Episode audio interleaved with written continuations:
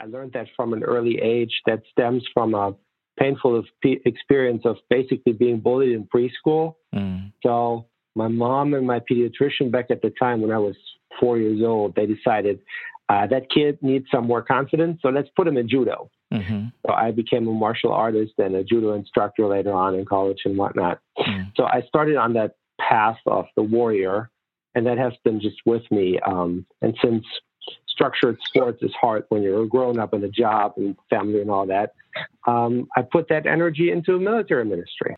But now, uh, I mean, somebody could say you're running away from something or you're running to something. Which is it?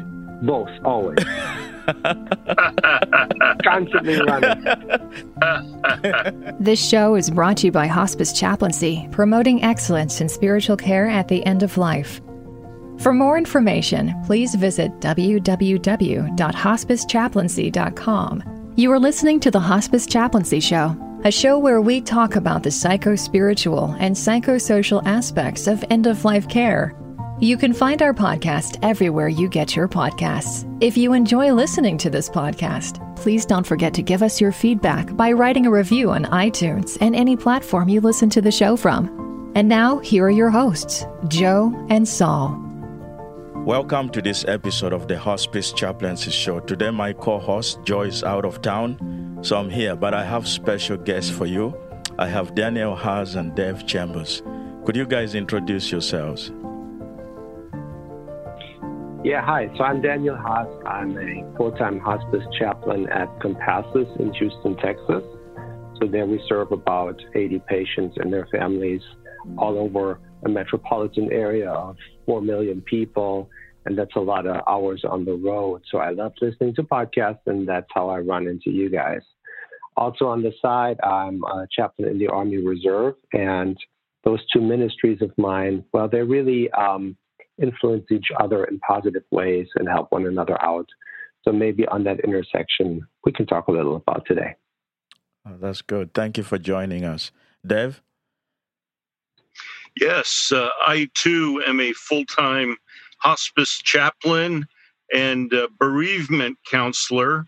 I work with a small hospice in the Pittsburgh area. Uh, our name is Pilgrimage Hospice, and I bring greetings uh, from them to you all. Thank you for joining us. Uh, Daniel, where did you grow up? I grew up in the Cologne area of Germany. It's a largely Catholic area. Um, and I grew up there as a Protestant child of a mixed marriage.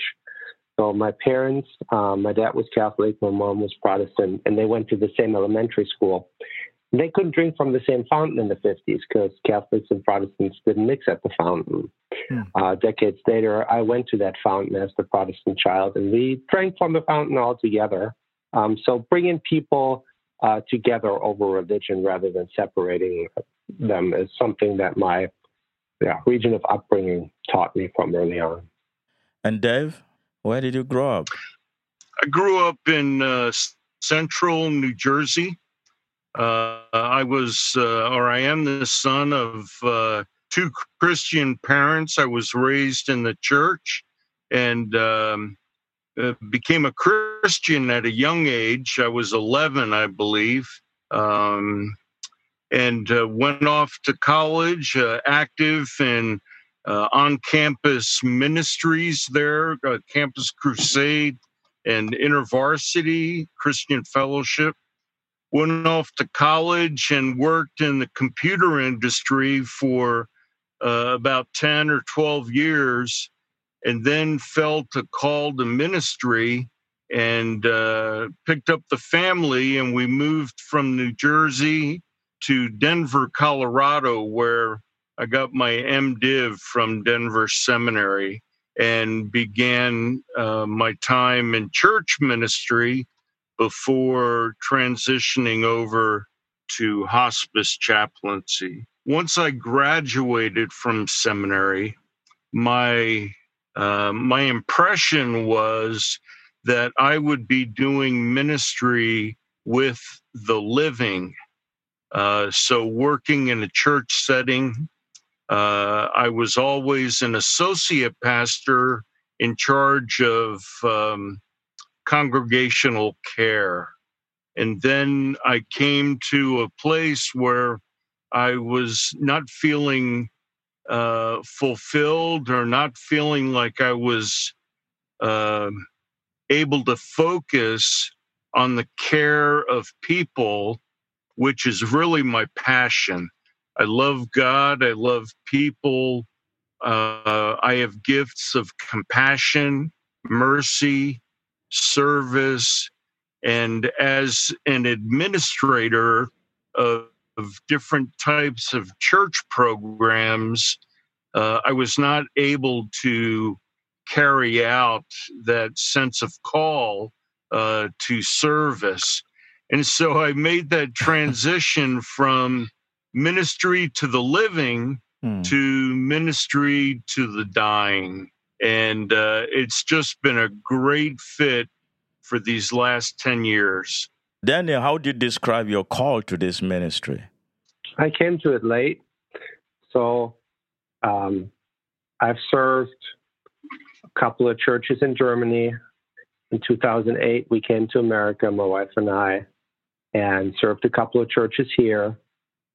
Along the way, I entered the military ministry, mm. um, which put me on that path of clinical pastoral education, which was a requirement for endorsement there in my denomination. Mm. And then from that on, it just grew and grew and grew on the side of my church ministry, um, where I helped out as PRN hospital chaplain, and then uh, just wanted to do more of it. And here we are. Um, been out of the local church pastorate for over a year now, and do this full time along with the hospital and the military now. Um, it just grew. Uh, so the professionalism that caught my attention, that was appealing to me, it really came from that moment that in every congregation I served in the in the United States, every family had one military connection or another, mm. um, and that was just something I wasn't connected to growing up. I wanted to walk in those boots and understand those stories mm. and what comes with that. Um, so I joined up, and um, yeah, uh, that's how that grew together. So, how was the experience uh, serving in the chaplains in the military for you? I'm still doing that, and that's a wonderful thing. Um, you learn a lot of things that you don't think about. I mean, there is those little things of showing up at the right time, at the right place, in the right uniform with the right attitude, and it's mm. just um, experiences like that that also inform our hospice chaplaincy because hospice is a is a lot like it. Um, you run around and run mission. Um, you go out with a purpose, do that thing, and then go back to headquarters, if you will. Um, and that works to think of it like like a military mission sometimes. Um, yesterday, I did a recon mission. So reconnaissance is when you go out on a mission and find out what's going on in the battlefield because we had a patient where the caregiver said they might be moving soon, but we couldn't get a hold of them. So I went just out to do my visit with them to find out, no, they're not moving quite away right now, but maybe in the future. So finding things out or a family that wasn't really interested in spiritual care. A nurse put me on a supply run, what we call it in the military. They need diapers. Why don't you just deliver some diapers? And boom, I had the greatest opportunity for a wonderful pastoral intervention there. Um, so it's it's thinking uh, in, with a mission mindset. Also, the military um, has brought to me the experience of veterans and what they went through, and that is actually a formalized program now in hospice care. Um, they call it We Honor Veterans, mm-hmm. and that is where the Department of Veteran Affairs uh, works together with the National Hospice and Palliative Care Organization for standards of care and practice. Um, so I promote that here in our program, um, which is really a national recognition that every hospice program should try and work on. Mm. Um, and that comes with a lot of details. We can go into that deeper more.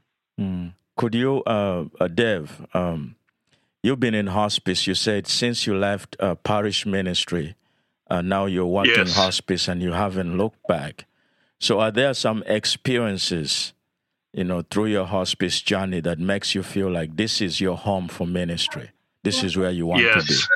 Several years ago, we had a patient who was a Vietnam veteran, And uh, as I got to know him and was able to build some trust with him, mm. um, I asked him one day, How do you feel about you and God?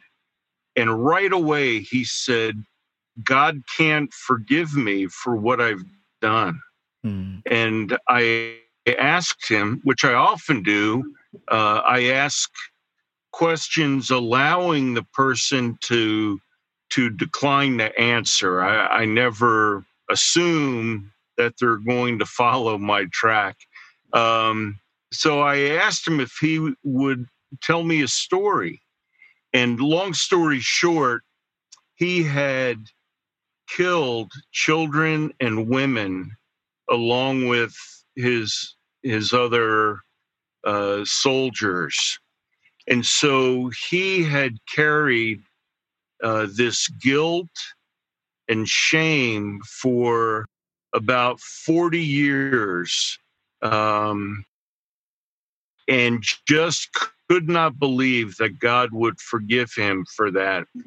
And so I asked him if I could share some scriptures that talk about God's forgiveness. Hmm.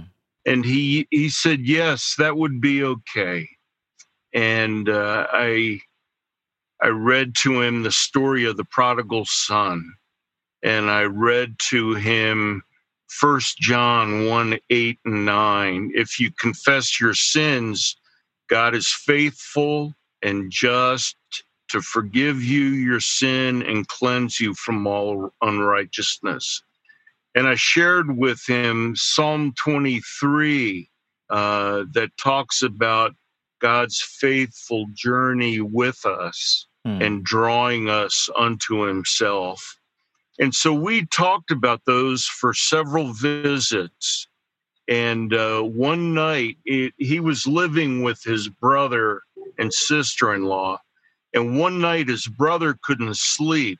And so he went downstairs and he sat next to uh, this man's bed and was praying for him. And the man woke up and he said, uh, I am I am ready to accept that God has forgiven me. Mm. And his brother was able to pray with him and uh, and help him to become a Christian. I share this story um, to give an example of how I keep my eyes and ears open, looking for opportunities to talk about the goodness of God. Um, and and to share that with the patient and or their family uh, mm. sometimes their family is uh, in just as much pain as as their loved one is mm. you know i would meet with the family after visiting the patient and we would pray together and uh, we would talk about this man's journey uh, he was an alcoholic from the time he returned home from Vietnam uh, until the time he was admitted to hospice. And uh, so I was able to minister to the family and with the family uh, as we cared for this man. Hmm. That, that's powerful to see that kind of teamwork. Uh, Daniel, you have a unique situation. So you're doing ministry in three settings. You're active in mm-hmm. as a pastor, and as an army reserve, and as a hospice chaplain. Is that correct? Not local church anymore. No. So it's hospital PRN, hospice full time, and army part time. How are you balancing all this? my wife says army is my hobby. um, and I, I can kind of see that because um, it fulfills the need for me. I mean, it feeds me to have a purpose, um, and it feeds my way of the warrior. Uh, in Japanese, they call that bushido. My mom and my pediatrician back at the time when I was four years old, they decided uh, that kid needs some more confidence, so let's put him in judo. Mm-hmm. So I became a martial artist and a judo instructor later on in college and whatnot. Mm. So I started on that path of the warrior and that has been just with me. Um, and since structured sports is hard when you're a grown up and a job and family and all that. Um, I put that energy into military ministry. But now, I, I mean, somebody could say you're running away from something or you're running to something. Which is it? Both, always. Constantly running. Well, it, it gives me a lot of opportunities to um, be with interesting folks. Um, when I look at the soldiers I work with, I had that one commander. Um, he was a Muslim soldier, and he was a company commander. We were out there in the field doing exercises, and the field kitchen just wouldn't provide him with a halal meal, which is kind of not what we do. I mean, we're the American military. We support our soldiers.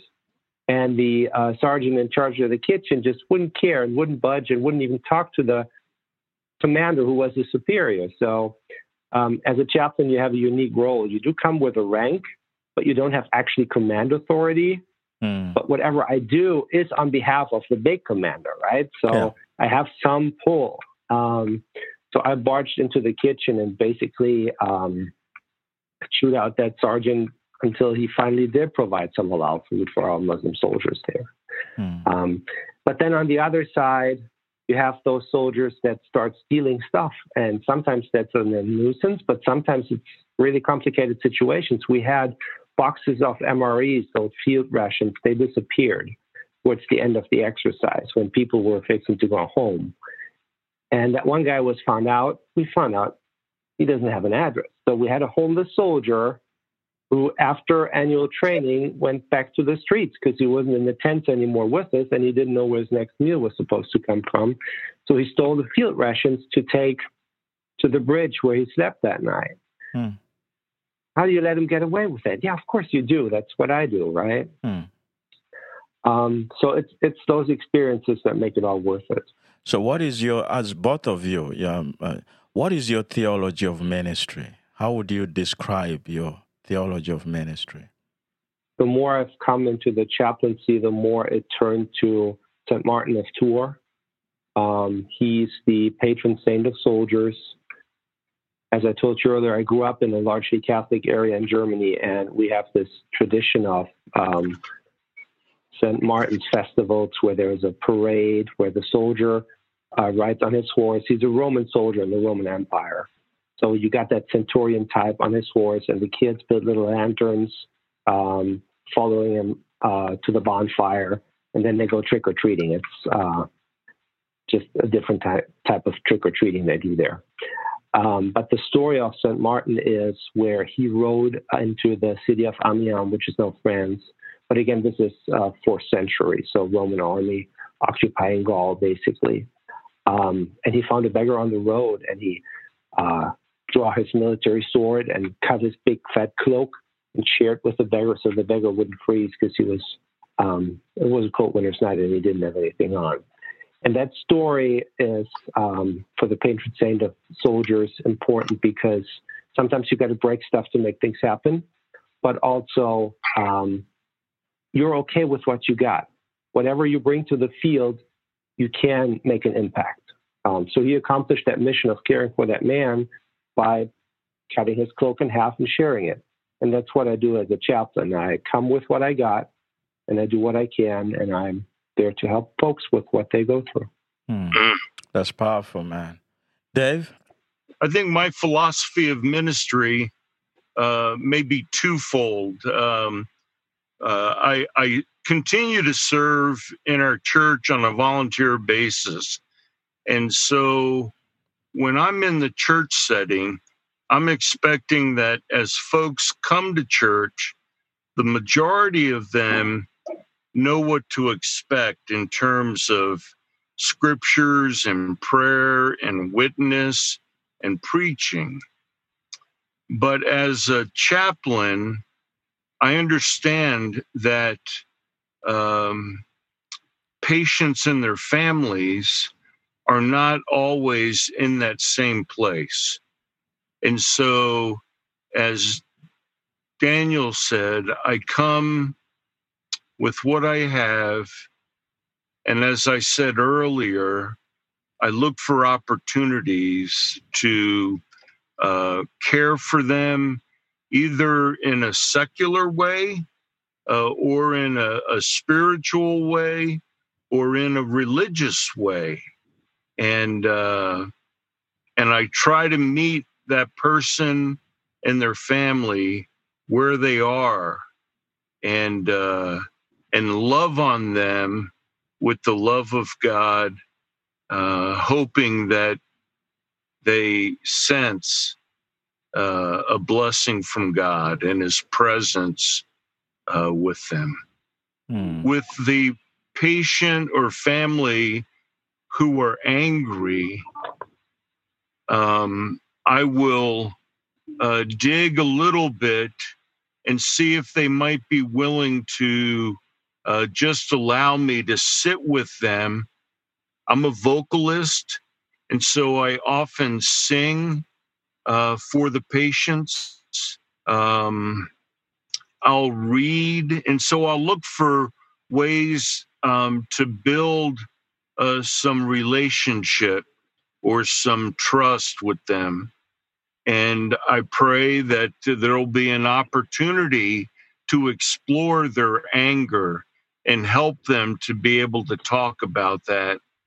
And then I look for ways to bring healing uh, to them in regard to that anger. So, um, Houston calls itself one of the most diverse areas in the country. So, I, I have a lot of different folks from different walks of life and different mm. faith systems here. Um, and as folks come from newer generations on hospice now, um, diversity gets greater, and our portion of atheists or agnostics just rises. Um, and yes. I find that the most interesting journeys actually. Um, when somebody calls themselves a devout atheist, um, in Houston, Texas, that can be a tough spot to be in. So they need a lot of chaplain care from me. I have this one lady right now. She's in a facility here where you have all these nurses and aides and caregivers that really mean well and love Jesus. So they want to love on that woman. So they tell her Bible stories all the time. They pray for her all the time. And she says, Leave me alone with that. Yes. So here I am in charge of her spiritual well being, and I find it my job to allow her her autonomy mm. because she needs the intervention of feeling that sense of agency. I mean, she loses all that control under hospice care as it is. Her yes. body is not her own anymore. Everybody does what they want to do, and now they intrude her spirit too. So I'm there to educate the staff in the facility and tell them that woman needs some autonomy. She needs her self respect. She needs to be free. Uh, leave her alone. So, in the name of Jesus, keep your prayers to yourself. Yeah. Um, yes, the loving yes. thing to do is to leave her alone. Um, and then on the other side, some uh, who are really angry at religion, they came there because they were hurt through religion. Um, yes. When I ministered in Utah, I had a lot of uh, what we call recovering Mormons.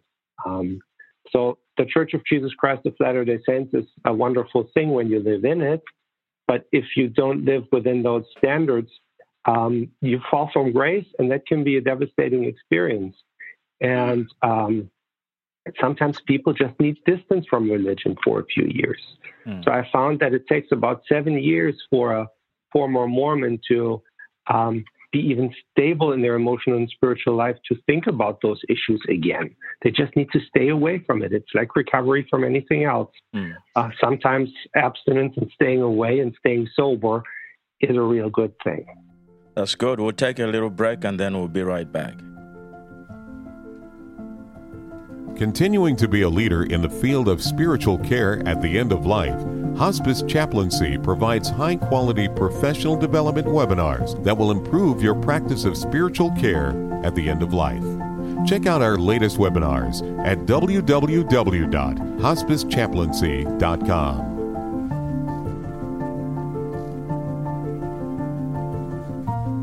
Uh, welcome back. Um, before the break, we were talking to Daniel and Dave. Not all hospice patients are religious. And not all hospice patients will want hospice chaplain to come in. But for those non religious chaplain, uh, uh, uh, patients that want you to come in, how do you minister to them? Um, Hospice Compassus has this diagnostic tool that looks for the greatest concern. Mm. And that's usually what I'm looking for. What's, what's their greatest concern in the emotional and spiritual side of life?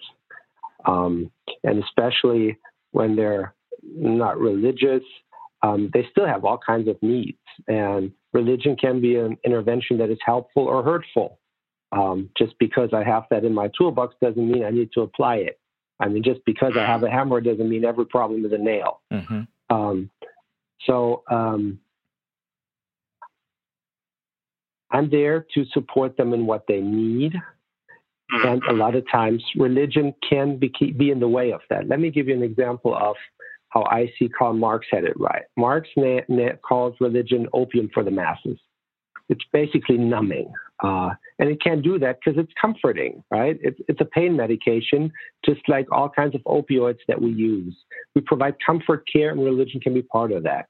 And I see a lot of patients and family use that liberally, um, smothering all the sweetness of faith on their loved one.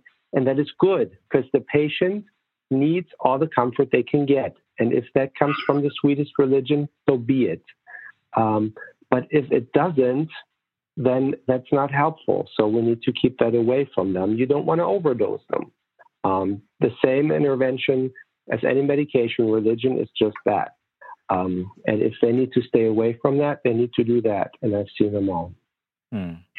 What are the major needs you found among your hospice patients?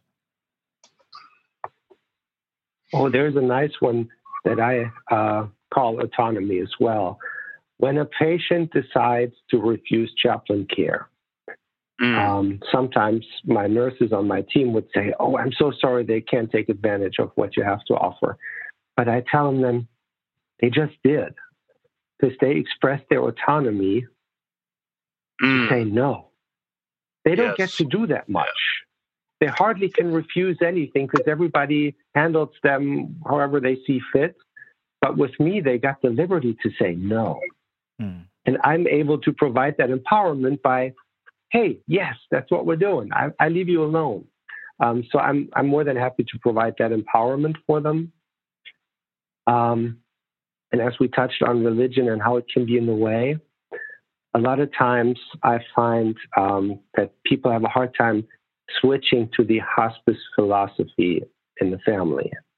Um, in military families, it's uh, we never accept defeat is the army slogan there. Um, and then you got to change your mission that not surviving the longest, but surviving in the best way. So quality of life over quantity of life. Switching that in your head is sometimes hard for military families. Or if you're from a very religious background, they sometimes have this hope for miracles and they would ask me to pray for that miracle. Yes. And yes. then I ask, what exactly is that miracle about? And if that turns out to be, we want her to be healthy and walk again and be healed, then I see that we have an issue of denial. Um, that they're not quite on board with the hospice philosophy quite yet. Um, so we need to transform that hope. And that is just as tough as transforming your mission if you got that military mindset. Because uh, in my faith, there is room for letting go and finding peace and comfort. Um, a miracle doesn't have to mean that you live in a certain way or a certain length. You can just be comfortable where you're at. And um, if religion stands in the way of their mind says, yeah, we tried all options and now it's time for comfort care and allow grandma to pass peacefully. Their religion sometimes says, no, but we got to hope against that and helping them reconcile those two differences is then part of my job. So, how uh, what what uh, therapeutic intervention have you found helpful to help families reconcile those differences? It is not always uh, easy to do. Most of the time, it's not easy to do. I currently have a uh, a woman on our service who um, has had a lot of dreams and visions uh, both of people from her family that she has loved and of people who she she doesn't know. And they seem to be evil people that are beckoning her uh, down certain roads that she doesn't want to go. And this has been uh, reported to me by the family not by the patient mm-hmm. And so I enlisted a couple of prayer partners to pray for her and to pray for me as I met with her the first time and subsequent visits. And uh, it it seemed to me that every time I met with her, uh, she um, she was just in a very positive, uh, hopeful place. And then as I went out and talked with the family, that's when I would get all of these stories of her spiritual distress. And after several visits, it occurred to me that it may be the family that is bringing that spiritual distress into her life. And so I've begun to um, work with the family and try to find out what it is that is causing this distress in the patient. So that has that has been a difficult uh, case uh, for me that I continue to work on. So, how is the family and the patient responding to your interventions? Uh, the patient is responding well. The family is very welcoming and friendly, but they talk with me about um, occult um, practices that they've done in the past and um, and have blended that with um, some Christian religious practices as well. And so uh, I'm trying to sort uh, all of that out and trying to um, understand how their experience and their interactions with the patient may be bringing that spiritual distress to her that they have witnessed, uh, but I have not yet witnessed in that arena, what I really love about hospice is that it's a team sport that we couldn't do it ourselves. Yes. Um, and I have nurses on our team and aides that sometimes, um, but we just chat about patients um, and learn things about our service for them that we couldn't do alone. So a lot of mm. times when um, the patient starts seeing people from the past mentally going to places, um, people that the living don't know about. All of a sudden, the patient starts talking to them. I'm in a unique position here at Hospice Compassus that um, we're a larger institution where we have the bereavement and the volunteer coordinators are separate um, positions with high speed folks doing their thing, where I do just the chaplain part. So um, that's more of the team approach, even the psychosocial together with our social workers and whatnot.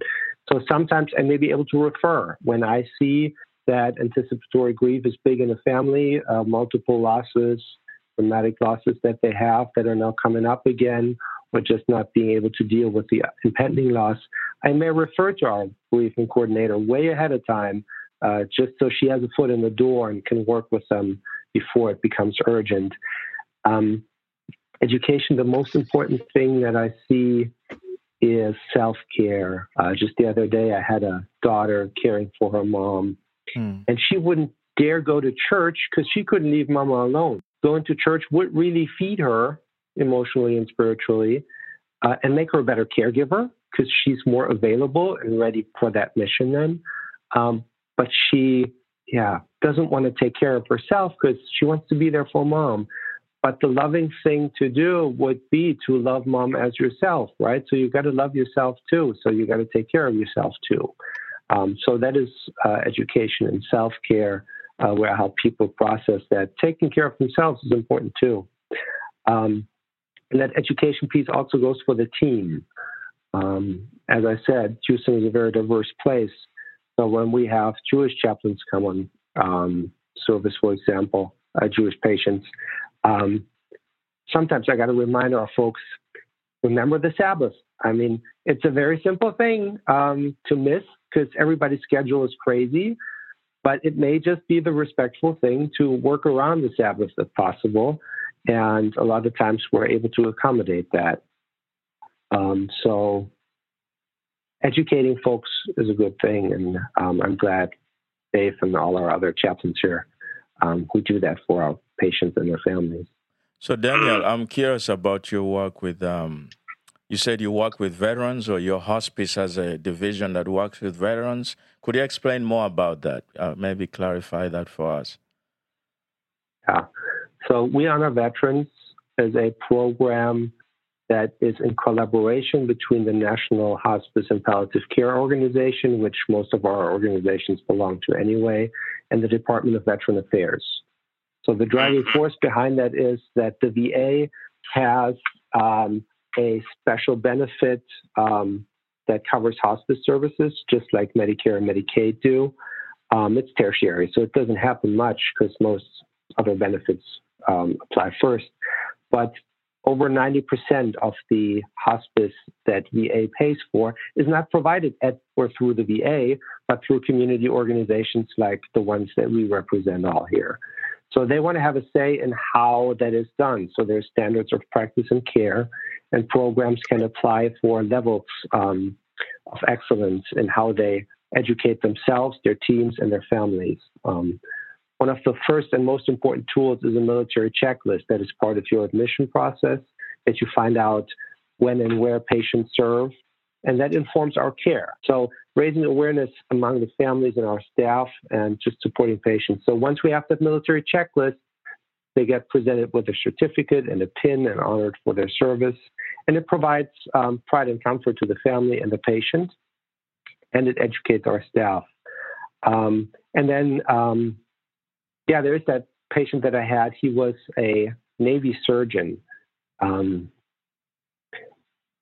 he was hardly responsive, but his wife really found her identity in being the wife of the Navy surgeon, and he served under Admiral Nimitz, so she was really proud of that. Mm. Um, I had this one guy. It was really important to have that military checklist in place that we follow the processes of these programs because he was in D-Day, so he was um, on the beaches of Normandy, and I went out there to do my initial spiritual assessment on the actual D-Day anniversary and I didn't know. Hmm.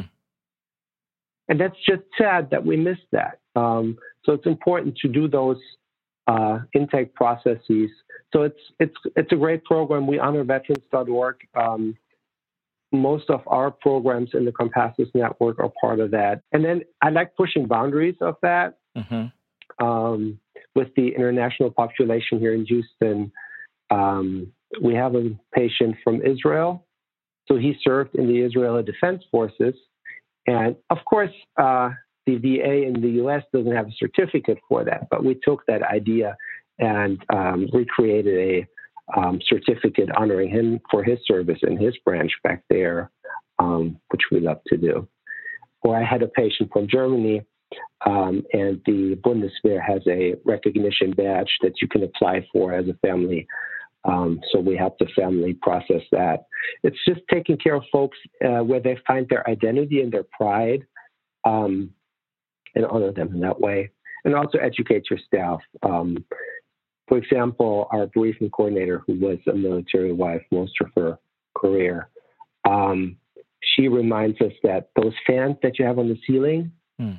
and the Vietnam folks, you want to be careful with that because they feel still that chopper um, making that noise over them. And they mm. don't want to wake up in a room that is all dark and has all that noise. Um, just being aware of where you find your patients and what their needs may be based on their military service. That's really powerful. Um, man, I like that. Uh, how long you've been doing that? Well, when I came on board here, they were on one star, and now we're working on our third star. Um, I, have been here a little over a year, um, but it's a lot of education and a lot of training um, that goes into that. So I highly recommend all your programs. Check that out. Mm. Thank you for that recommendation. Uh, final thoughts. Uh, any advice for other hospice chaplains listening to this around the world?